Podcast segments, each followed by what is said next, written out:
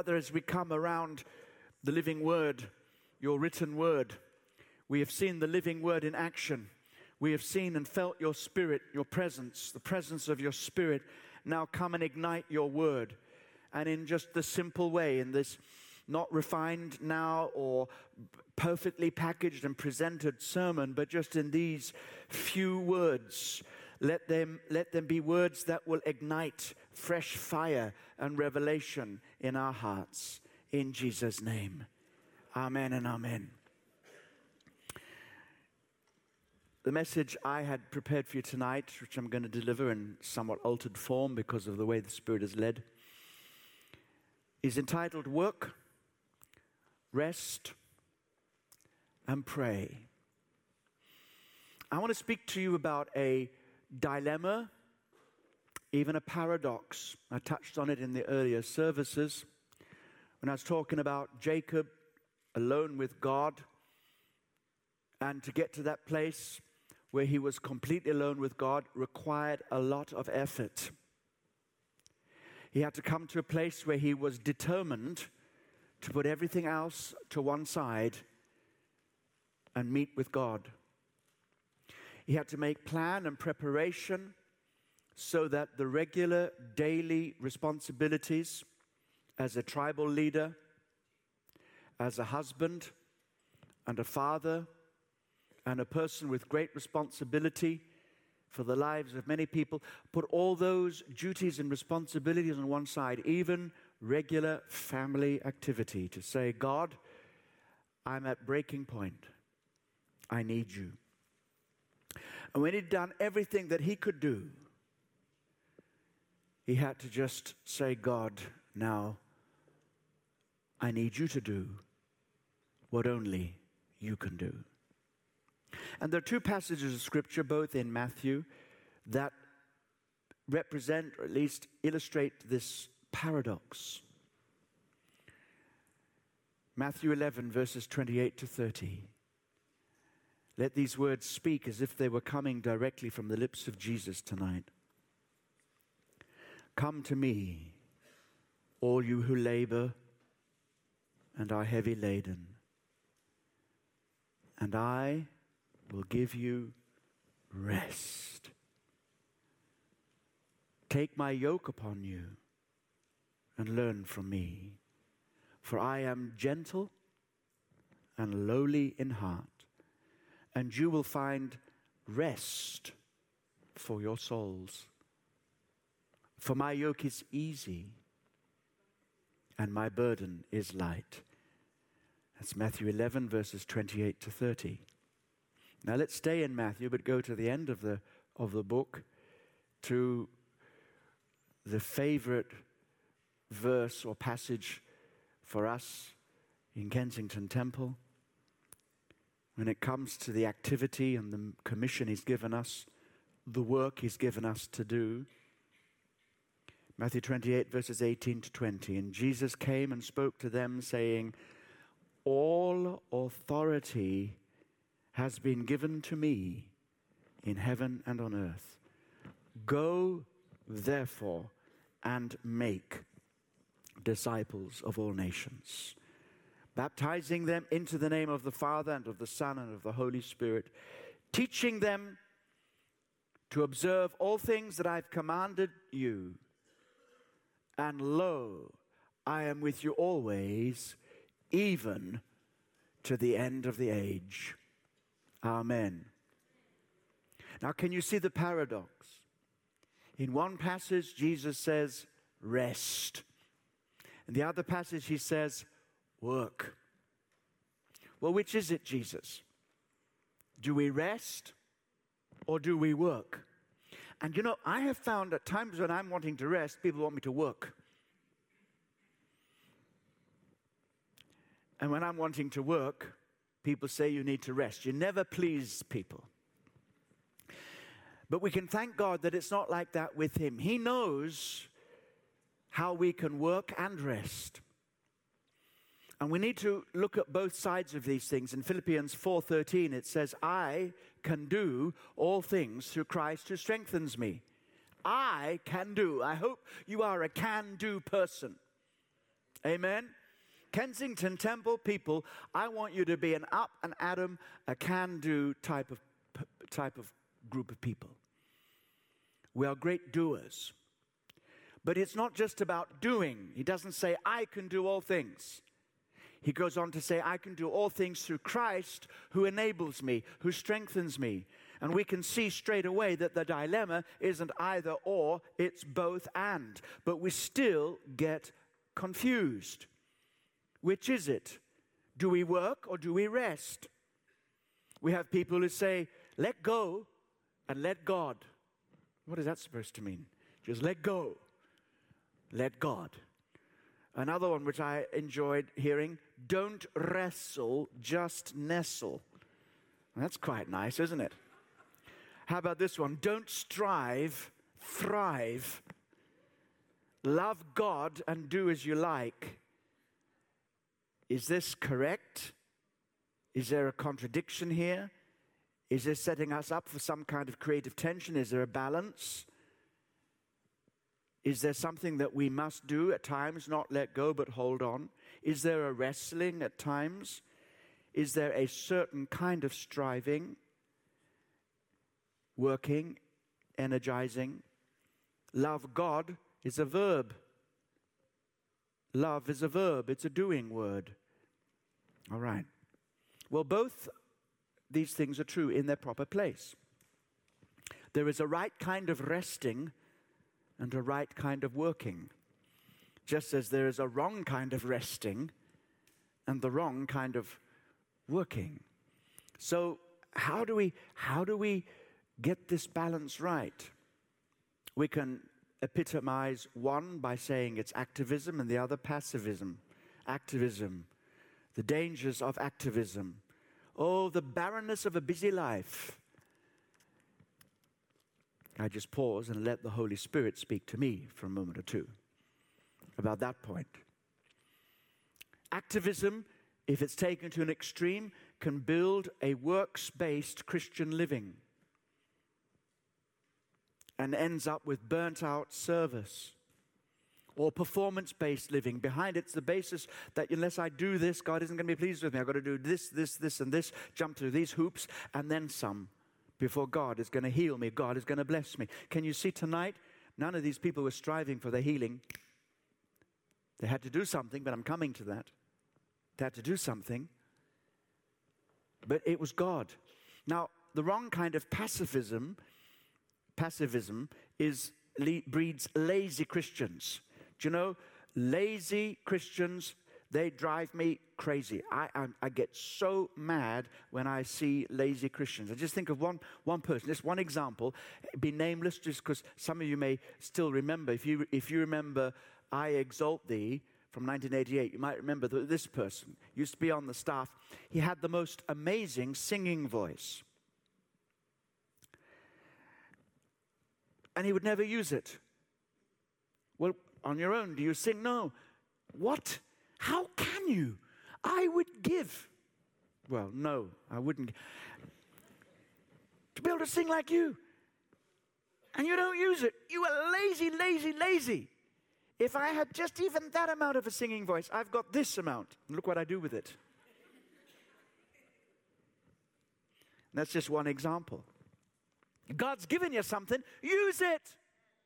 Don't be lazy, sloppy, sleepy, fruitless, do nothing, achieve nothing. We can put both that kind of activism and passivism in the sin bins.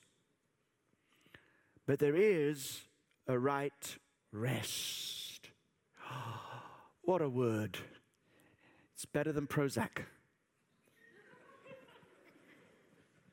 the right rest, the easy yoke, yoked with Christ you are keeping in step with the Holy Spirit. The book of Galatians speak about walking in the Spirit. One translation says, keep in step with the Spirit. You are keeping up with the Holy Spirit and you are yoked to Christ. You are walking with Jesus. He's carrying the burden, the easy yoke. Being seated with Christ in heavenly places. Where is He seated? He is seated upon the triumphant throne of the universe that speaks of an accomplishment that has already taken place. It is finished. He is seated in that place of accomplishment, that place of rest.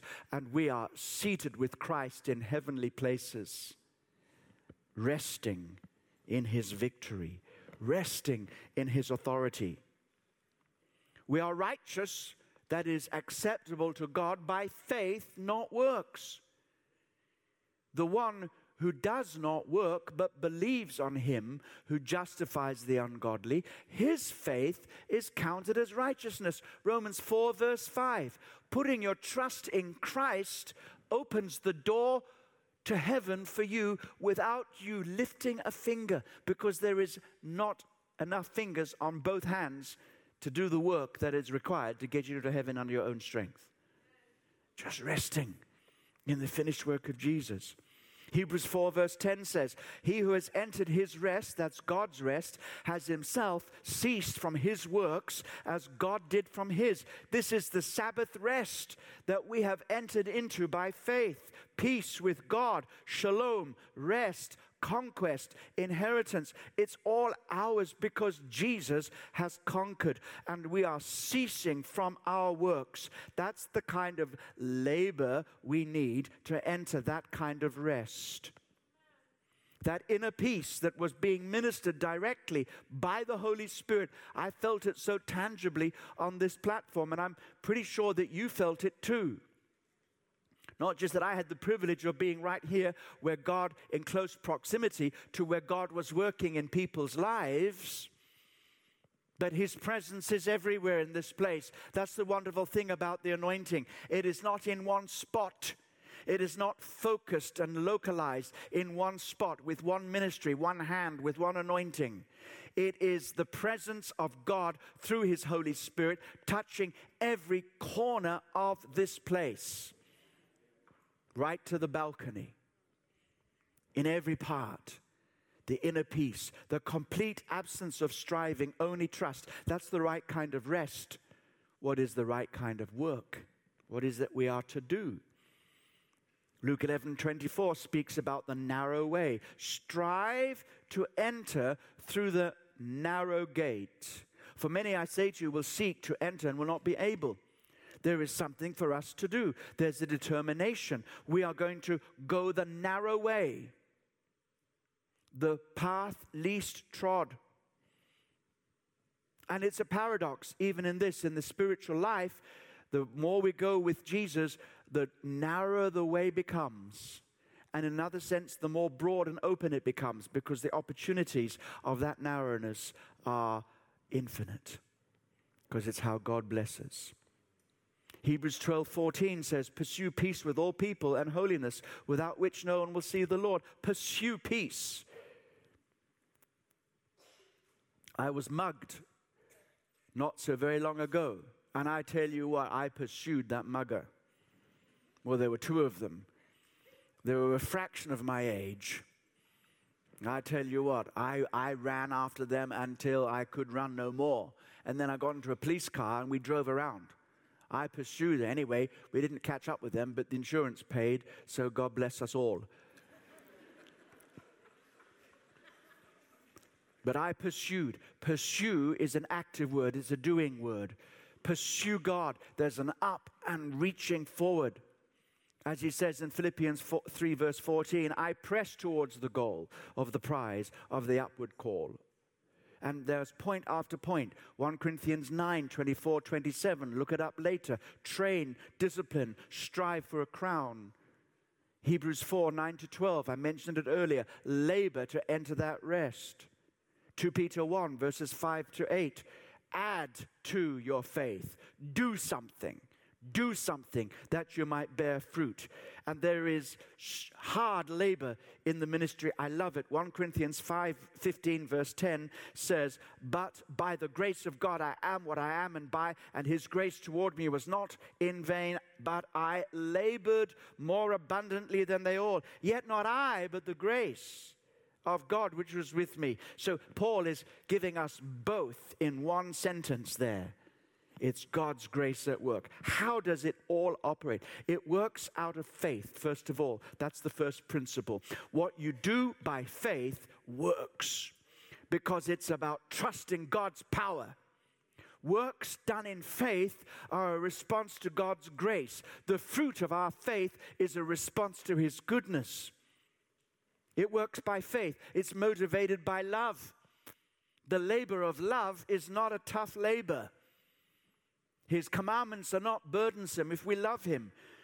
He who's been forgiven much loves much. We love him because he first loved us. We depend on his love and full of his love. It's amazing what we will do for the love of God. We will do what money won't pay us to do because we love Jesus. The joy of the Lord is your strength. Delight in the Lord. Desire is in him. We have tasted and seen that the Lord is good, and we are delight delighted by him and delighted in him. So we say, I delight to do your will. If it's God's will, walk up a mountain, go across a thousand valleys. If it's his will, it's a delight. And it all happens, of course, through the power and enablement of the Holy Spirit. I can do all things through Christ who strengthens me. And I kind of put it like this I, I work like this. I said, God, you know, I'm not, I don't want to be lazy here. Show me what I must do, and I will do it. But there will come a moment, Lord, and you know it, when I'm going to have to say, God, I've done what I can do. Now, do what only you can do.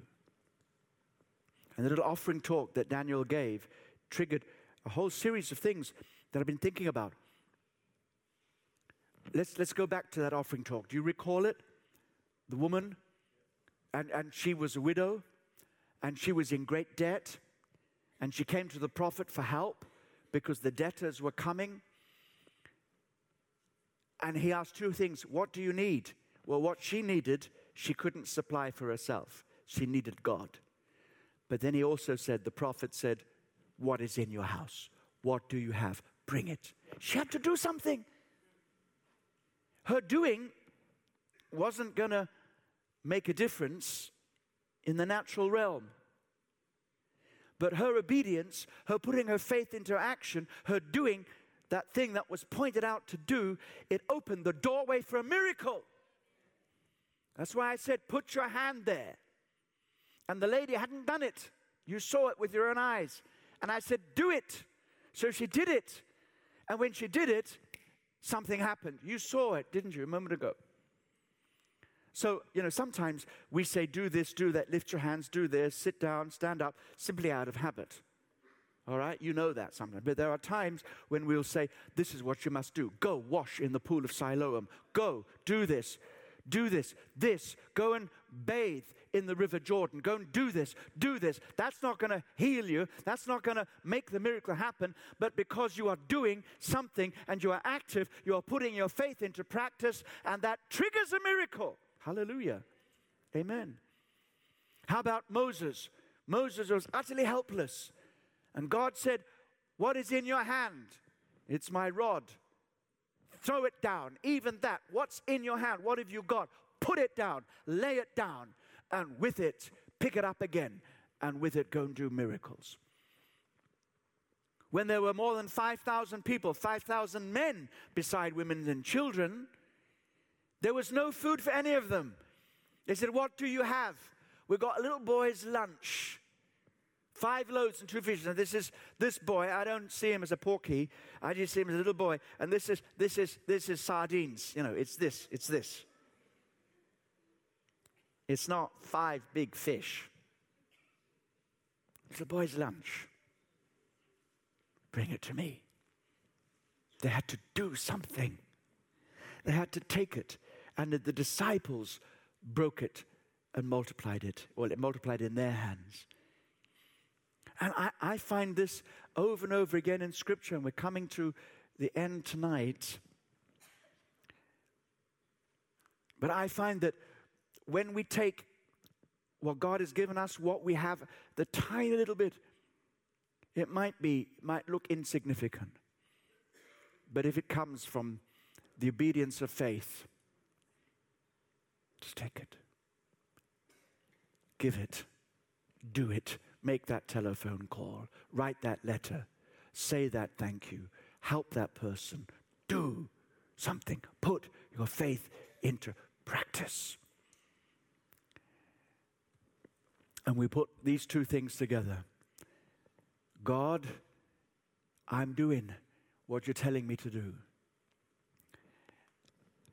I am seeing signs of something really wonderful.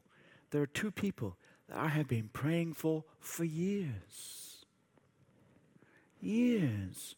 I have both have reason, I have reason to see them both regularly because they offer some kind of you know, I go, I go to the shop, I go and do.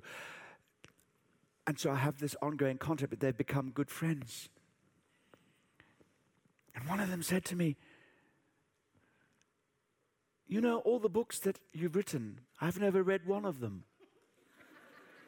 I said, No. Can I read one? I said, Yes. How about this one? Salvation by grace. God use it. Another man for the first time, and he is interested in anything, everything, everything but Jesus. He's now reading his Bible. And he said, Which is the best Bible to read? I said, The first one you can get hold of.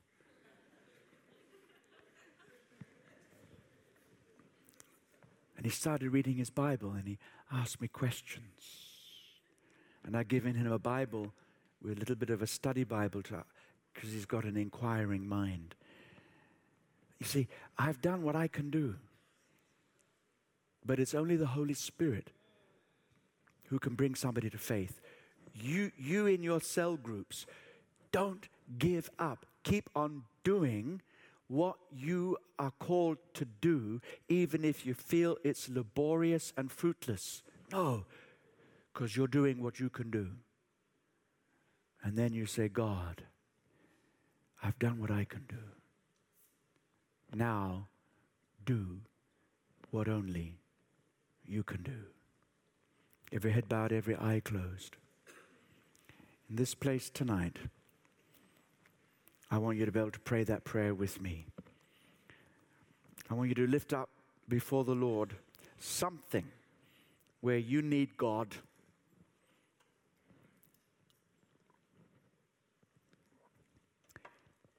Something where you say, I can't do this, God. And I want you to, to agree to, to two things. In this, I can't do this, God, he might say to you, What is in your hand? What have you got in your house? What's that in your lunchbox? And whatever he tells you, do it. Would you agree to do that? Whatever he tells you, do it. Even if it doesn't make sense, do it.